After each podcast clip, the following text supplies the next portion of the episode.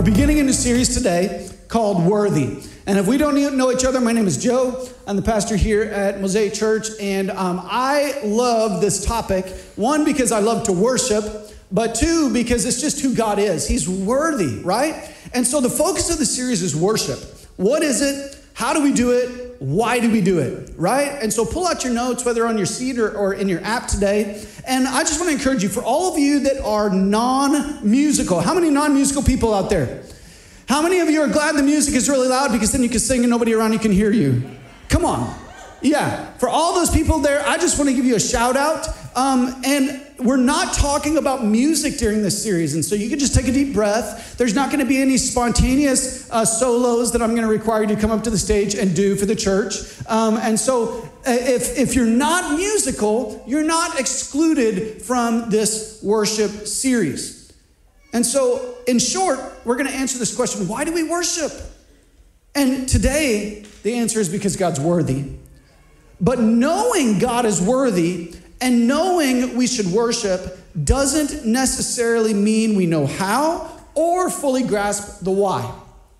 You ever been there? It's like you come to church and you know, oh, I'm supposed to stand up now.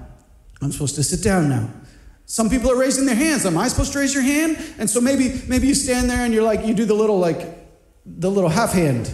It's like and and and then maybe you graduate a few months later to the to the uh, side hand, and then you go to the like um, you're turning the, the turn signal when you're on your bike. And then, and then all of a sudden you just go all Pentecostal and, you're, and you got both hands up and you're jumping up and down. But wherever you're at in the process, you know, it's like, what do I do? And for some of you that aren't as expressive as others, you know, you can be in a worship service and you see other people and how they're responding to God, and you're like, ah, it just feels awkward for me, right? And so I just want to encourage you that's normal. Because when you come into the presence of a king, it doesn't necessarily mean you know how to act or you know what to do or you really understand why you're there. How many of you have ever gotten in the presence of a famous person and you just kind of go, oh, you get tongue tied and you don't even know what to say, right? Well, how much more in the presence of a loving God who sent his one and only Son to die in your place on the cross that sometimes you just don't quite know how to respond and you don't know what to do. You know, knowing about something and doing it are completely different things. My kids, and I saw some kids riding one around this morning, have this hoverboard thing, and they step on it and they go, and it's just all by leaning. And eh, how many kids have that? You know, your kids have that. And so I was like, man, I'm, I'm talented, I'm athletic, I do stuff, I can do this.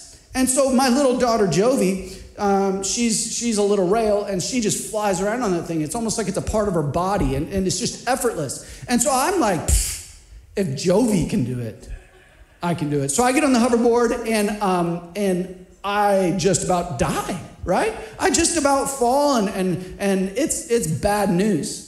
Uh, I heard a story about one of our guys here today that uh, has fallen on a hoverboard before. You know who you are, right? And, and so it's not as easy as it looks. And sometimes you look at stuff and you're like, I can do that. And then, and then, oh, you realize, I don't know how to do that. Kind of like watching the Olympics and watching the figure skating, and you're like, can't be that hard. And then you go ice skating. And you get a little taste of, oh man, this is different than I thought. And knowing how isn't even the whole thing because when life really happens, and, and let's just say you are that figure skater and you get on that world stage and you're doing things you've done a thousand times, but when the pressure gets turned up, you find yourself on your tail. Why? Because when life happens, you understand how much you really know about something and how well you can do it or not. And so knowing isn't even the whole thing because when life really happens, the how becomes less important than the why. Than the why. Right? In the hardest miles of a marathon, I better have a pretty big motivating factor because when my body is failing and my flesh is tired, I better know why I'm there and why I'm doing it. Because if my why isn't big enough, I'm going to fall apart. And that's the moment that we're looking for in this series. When we go from this is what I'm supposed to do, you know, this is the religious act of worship, to experiencing the freedom that happens when I understand the why, when I understand how, and when I understand what I'm supposed to do to begin to live a life of worship. So, over the next few weeks, we're going to unpack it. We're going to unpack it. Here's what I know when every single one of us gets to the end of our life, we're going to want to be able to say, to look back and say, it was worth it. It was worth it. It was worth it. Here's what else I've come to know that the worth of my life is found in the worth of my God. And that if I don't find how worthy He is, if I don't find how good He is, if I don't find how precious He is, then my life is going to be lacking in meaning. And so I find worth, I find meaning, I find purpose by understanding how worthy God is of my life. So here's the theme verse of this series. We'll read it together each week. Romans 12:1. It says, "And so, dear brothers and sisters, I plead with you." And just just like Paul did to the Romans, man, as your pastor, I'm pleading with you because we got to get this right to give your bodies to God because of all He's done for you. Let them be a living and holy sacrifice, the kind He will find acceptable. This is truly the way to worship Him. Don't copy the behavior and customs of this world, but let God transform you into a new person by changing the way you think. Then you will learn to know God's will for you, which is good and pleasing and perfect. Love that description of worship. Because it's interesting that this verse doesn't even mention music. There are some mentions of music in the New Testament, but suffice it to say that worship music was not the same in the New Testament church as it is now. How many of you knew that? They didn't have, they didn't have the speakers and the, the, the, the drum aquarium where we trap the drummer and, and, and lock him in there for the service. They didn't have all that, right? It was simple. It was Jesus. And so I believe the, the same problem was in the Old Testament as in the New Testament. God doesn't want your religious acts, He doesn't just want a song, He wants your heart. He wants your heart. In Isaiah 29 13, it says, These people come near to me with their mouth and they honor me with their lips, but their hearts are far, far from me. Their worship of me is made up only by rules only of rules taught by men, right?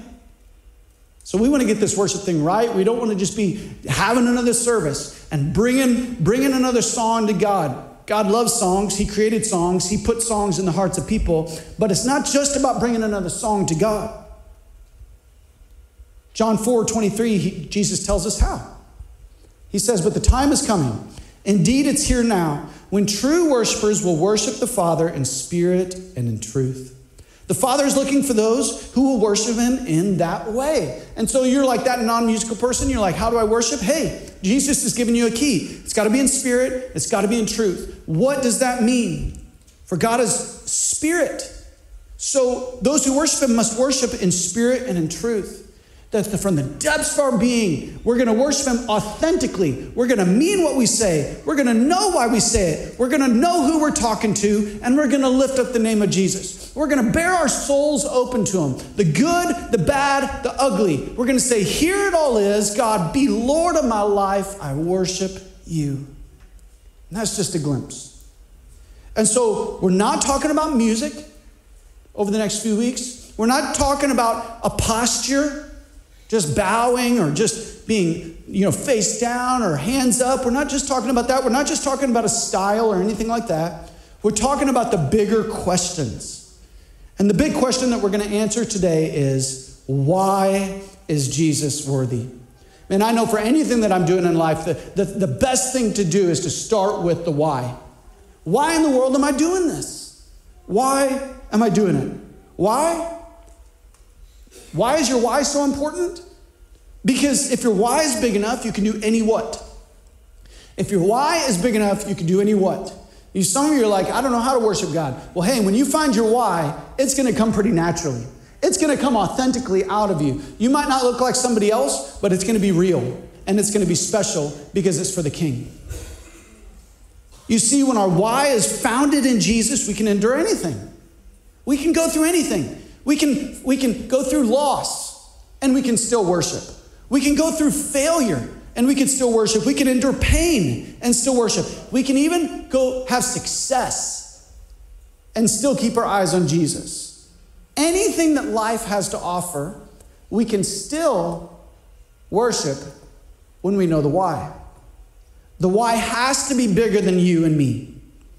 It has to be bigger than, than my personal freedom or my health or, or my prosperity or, or whatever's going on in my circumstance. It's got to be bigger than that. We got to find our why. I love what Rick Warren says. He says, when life has meaning, you can bear almost anything. Without it, nothing is bearable. Right? When you know your why, doesn't matter what you face in life.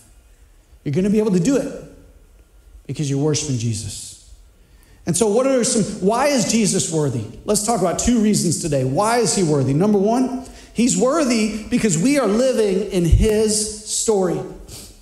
He's worthy because it's his story, it's all about him.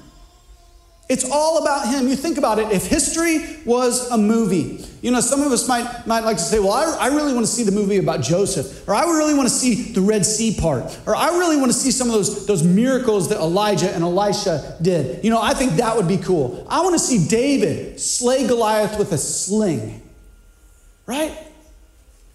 If, if history was a movie, you'd like to go through and, and see some of those. But man, if that's the focus, we're getting it all wrong. And in your life, if you're just like, God, come into my mess, fix me, do this, do that, then maybe our worship is just off kilter just a little bit because it's His story. It's all His story. Have you ever considered this perspective? That the story of my life is way more about Him than it is about me? It's all about Him. And so when we have this perspective that, man, I'm living in his story instead of him interjecting himself into ours, this fundamental shift of perspective has the potential to change everything in your life. How many of you know it's going to change how you work? If, if you're thinking, man, I'm, I'm playing a role in his story, it's going to change how you play, it's going to change how you plan, it's going to change how you parent, it's going to change how you love people, it's going to change everything. When you change your worldview to say, God, this is your story, it's your story. Many people get stuck. They get stuck because they feel like a failure in life. Life did not meet their expectations, right? But God, listen, if this is His story, and your worship begins with, the, with this fact that, man, th- this is all His story. And so if, if he's the star, if it's all about him, when you fail, you don't have to fret. You know why? Because God's not a failure. God's not a failure. And so if you're living in his story, and if you're choosing to be a part of his narrative and what he's doing, if you're if you bring your life into alignment and say, God, I'm going to get on your page, I'm not going to get on my page, then your life can never be a failure. Because let me tell you what, He wins. He wins. Many people get stuck because they feel like they're on a treadmill going nowhere. They're just doing the nine to five and then they're hitting repeat, right? And when we do that and we, and we forget that, man, we're really living a part of His story, then guess what our life becomes like? It becomes like, it comes like more like a B movie. Anybody ever seen a really bad B movie? Like that Sharknado? One of the one of the most epic B movies of all time. Sharks, tornadoes, yes. Like who who wouldn't like that? I haven't even seen it. It just it's, it's like not even worth the time. But that's that's kind of the picture. It's like man, when we try to do our story instead of his, it goes from a, a blockbuster A-list movie that that is just perfect. That's God's story. We try to do it on our own, and all of a sudden it becomes this kind of weird, self-construed story. Listen, you're not stuck in his story, though. God's infinite, God's always good. His mercies are new every day. And you can choose to live on your own story or you can choose to live in his. Which one are you going to do? Colossians 1:16 says that for through him God created everything. Everybody say everything. I love these big words. Anytime we read a big word like that, it's all encompassing. I love that because it's really simple to explain. Everything. Like nothing is outside of that concept. Everything. Through whom God through him God created everything and everything was created through him and for him. It's his story. Jesus is the beginning and he's the end of my purpose. And then in Romans 11 36, it says, For everything, once again, we see that word. Everything comes from him and exists by his power and is intended for his glory. All glory to him forever. Amen. And so, what are these verses telling us? That I only exist because of him and all of my life is for him. And if this becomes my why, it affects everything my purchases, my time, my energy, my focus, everything. It changes everything. Revelations 4:11 says, "You are worthy." Right? You are worthy, O Lord our God, to receive glory and honor and power, for you created all things, and they exist because you created what you pleased. I love that because it's like, man, God created everything, He's worthy. And why is He worthy? Because He created what He pleased. And what did He create? He created you, He created me. How cool is that? Proverbs 16 4 says, The Lord has made everything for his own purposes. Do you get the drift yet this morning? Why are you here? You're here for his glory, you're here for his honor, you're here for his power. You're here because he is just that good. He's that good. I'm here for his purposes. And man, this has got to trickle down in our life. And when, when your purpose becomes clear and your why comes into focus, it becomes way easier to make decisions. It becomes easier to streamline your life, to get the calendar flowing towards that purpose. Uh, back in Illinois, uh, believe it or not, we lived in a town called Sandwich before we came here. Sandwich. Super tasty. Actually, it wasn't.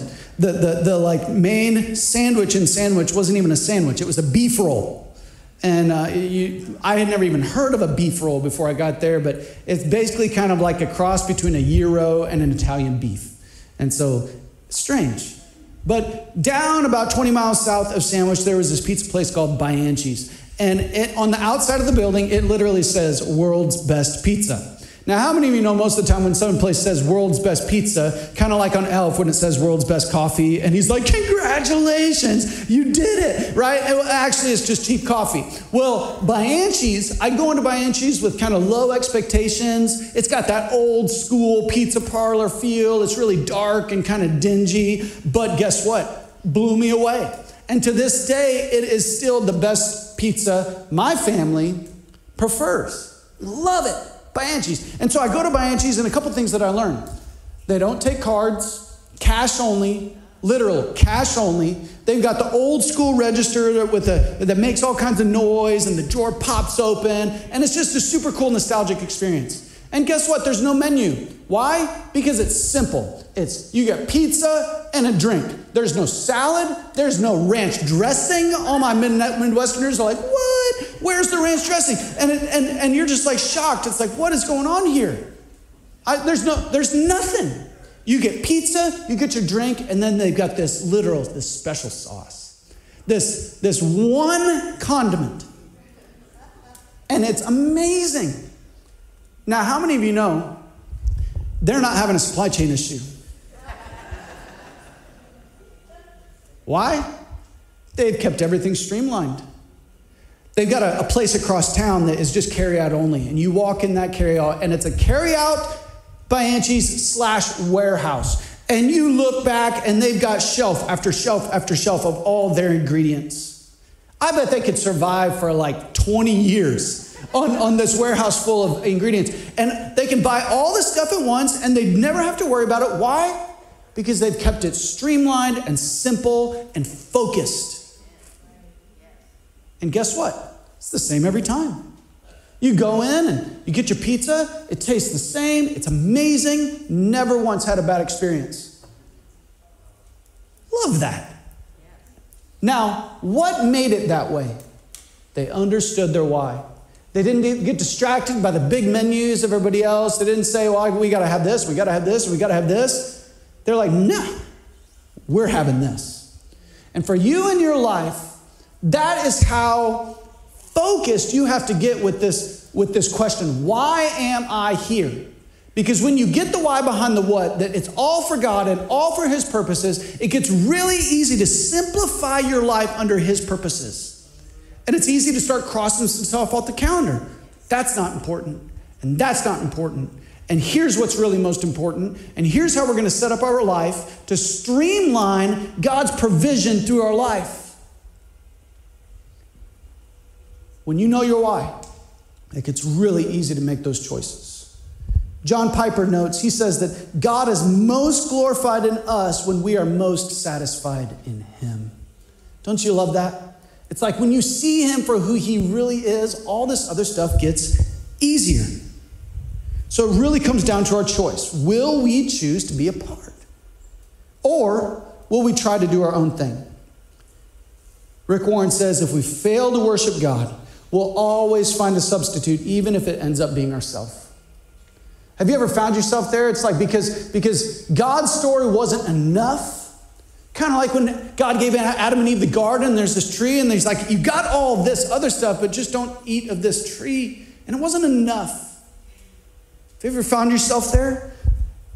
You see, like a compass, all of creation is drawn to God. Like a compass points to north, and I know that some of you are directionally challenged. My wife would not get this, this uh, illustration, and I can say that because she's doing kids today. And so she's not in here, so just don't tell her. But she wouldn't get it.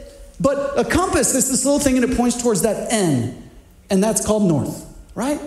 And, and a compass doesn't need electricity, it doesn't need anything special, it just does it because the magnetic pull of the earth. And your life is like that. You're drawn to Him. But as you go through life, you might hit a mountain here and there, and you might hit a desire. You might hit some lust of the flesh and some pride of life, and, and you get pulled in different directions. But because you take your eyes off of true north, you find yourself somewhere completely lost. And it's all because you forgot. You forgot that you were living in His story, and that getting to Him and walking with Him and being with Him matters more than anything else in life. Amen? You see, even though our conscience knows there's something missing and that there's this God shaped hole inside of us, we get lost on the journey. We get distracted. But when we're diligent, we keep searching and keep surrendering and keep walking with Jesus, we discover that He just keeps getting better and better. You see, He's that good. See, you might be tempted to think uh, when we talk about all these verses, it's all about Him, it's for His purposes. It's like, you know, your flesh is going to tempt you and say, well, what about me? What about me, God? What about these, this hard circumstance that, you're, that I'm walking through right now? What about me? But here's where God gets even better. Why is He worthy? Number two, fill in this second thing in your notes. His story is about His love for us. So it's His story, and we're living in it. Whether we choose to or not, we're part of his story. And but then number two, his story is about his love for us. All the whole of scripture is this love letter to humanity of how he created us. He sent his one and only son to die in our place. He made a way so that you could have a relationship with God. From the creation to the fall to Jesus' death and his resurrection and everything in between and since. It all screams louder than anything else on the planet that He loves you. Amen? He loves you. Romans 5, 6 through 11, it's seriously one of my favorite passages in all of Scripture. I could read it every single day. And it says this it says, When we were utterly helpless. Have you ever felt that way? Utterly helpless. Christ came at just the right time and died for us sinners. I love how that just includes all of us. Me too. Every person that's ever walked the planet except Jesus. All us sinners. Now, most people would not be willing to die for an upright person, though some might perhaps be willing to die for a person who is especially good. But God showed his great love for us by sending Christ to die for us while we were still sinners. Underline that. And since we have been made right in God's sight by the blood of Christ, he will certainly save us from God's condemnation. For since our friendship with God was restored by the death of his Son while we were still his enemies, we will certainly be saved through the life of his Son. So now we can rejoice in our wonderful new relationship with God because our Lord Jesus Christ has made us friends of God. So now we can rejoice. That's worship, church. Remembering the central fact that once we were sinners and now we're saved. Now we have a relationship with Jesus. Now we can be called friends of God. Friends of God. That should blow our minds. This central fact, this motivating factor of our life, should be, should, we should bring that up and let it catch fire in our souls every single day. And the moment that that fire starts to go out and the moment that that passion starts to grow cold, we should be stoking it with more and more wood. Just keep throwing wood in that fire. It should never get old to us that Jesus did this for us, ever. His story is about his love for us. You see, people have all kinds of motivating factors in their lives. They've got their kids. Man, I love it to see a, a, mom or a dad that is just motivated by love for their kids. They'll do anything. They'll work longer. They'll drive to, to more soccer games you can never even imagine. They'll just sacrifice. They'll, they'll pay those fees. They'll do it all, right? That's, that's the heart there is really good. We're motivated for our kids. We want to see them succeed. We want to see them do well. Some people are they're motivated by their pain. They're like, because that happened to me, then my life is going to be different. And that central motivating factor of their life is their pain. Some people are motivated by their pride. They care so much about what everybody thinks that it shapes everything in their life. Some people, it's their, their reputation. Some people, it's their ambitions. They're like, I'm going to make it and no one's going to stop me. No one's going to get in my way of me doing my stuff. Some people are motivated by pleasure, right? But nothing compares to the love of God. Nothing. I want to ask you a question. Have you ever been completely crushed in a good way by the love of God? Have you ever? Have you ever let this fact that when you were still a sinner, Christ died for you, just completely wreck you? Have you ever said, God, I can't believe you did that for me.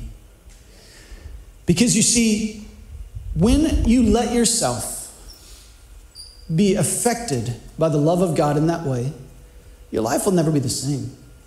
It becomes that motivating factor of your life. Now, that doesn't mean you don't get distracted again and maybe some stuff starts to pull your attention and, and you got to keep yourself on track. But it's worth it. You know, this motivating factor is bigger than any other motivating factor in your life. And when anything but God's love is the sole motivating factor in your life, when anything but the fact that Jesus was crucified for you and he rose again on the third day, and because of that, we have life and friendship with God and we can have a relationship with Jesus, when anything else then that is the sole motivating factor of your life, you will at some point find yourself without motivation because all other motivation will fail you and it will end. Your kids will go to college. You'll retire and you'll find yourself without purpose. Those are just a couple. Those good looks that, that, that kept you going for so long and gave you so much confidence, it ain't gonna last right? Tell me about it. It's not going to last. But Jesus will never fail you. He will never fail you. And if you let that be the motivating factor of your life, you will always find motivation in Him. You're going to have a reason to live. You're going to have a reason to keep going going. Psalm 36 5 says, Your unfailing love, O Lord, is as vast as the heavens. Your faithfulness reaches beyond the clouds. There's never any end to his love. And so when you're when you're like, why am I doing this? Why am I coming to church? Why am I, you know, wanting to try to love Jesus? Why am I doing this thing that maybe other people don't think is important? It's because God's just that good and because he loves you so much. He loves you. And the best part of it all is you'll never find the end of it. It's boundless, it's endless. In Revelation, we see this incredible picture. And they ask this question who's worthy to open the scrolls?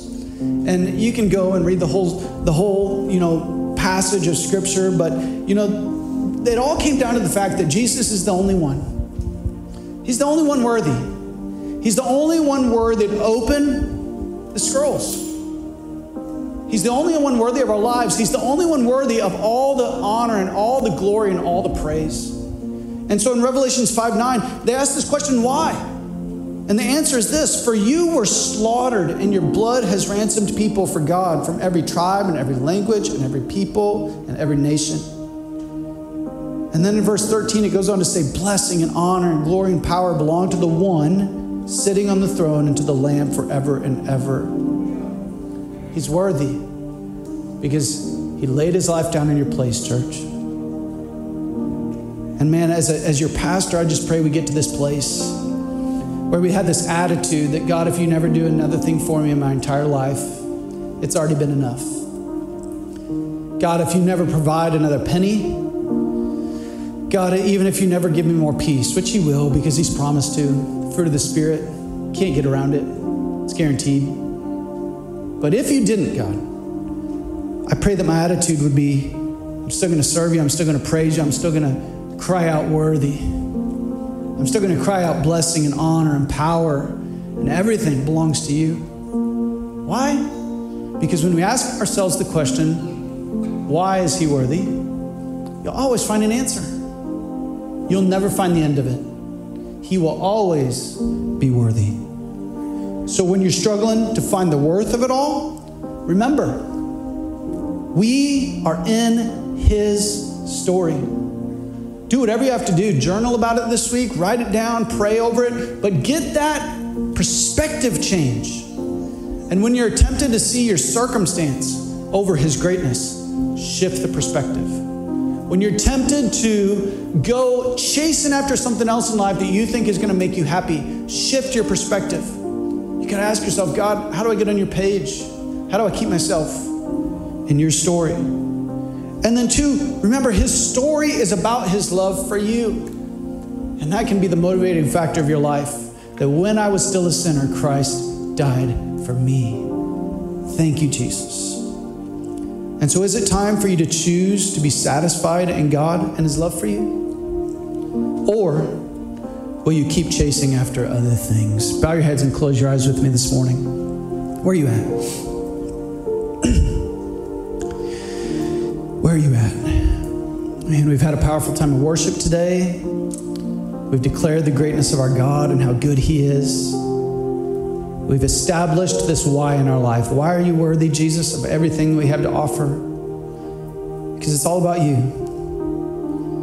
And because your story is that you love us so much that you sent your one and only Son to die in our place. And so, where are you at?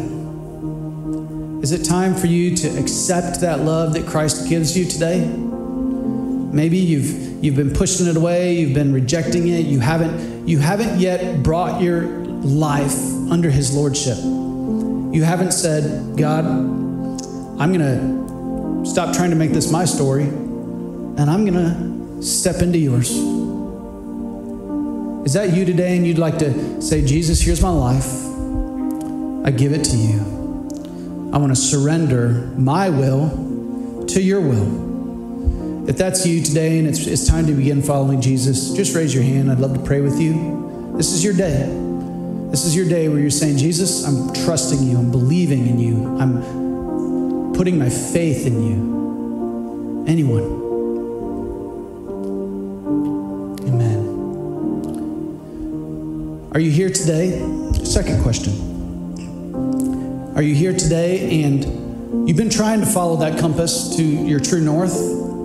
You keep getting distracted. You keep getting distracted. Maybe you hit a mountain and you go around it. Instead of getting back on track, you, you kind of have stayed off track. And it's time to get things back in perspective and, and to put God right where He belongs, that He's worthy of it all, all of my purpose, all of my dreams, all of my ambitions. And it's time to get things back in alignment.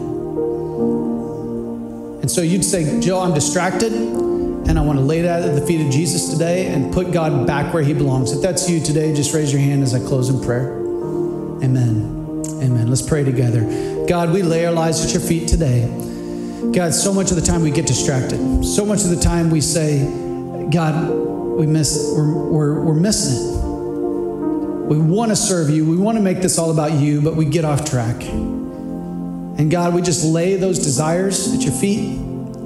God, give us wisdom as we wrestle through this week, this week, as we talk through it in life groups, as we as we journal about it, as we pray this through in our personal devotion times this week.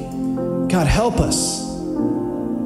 Help us to get back on track, to, to, to take control of these distractions, and to put you back where you rightfully belong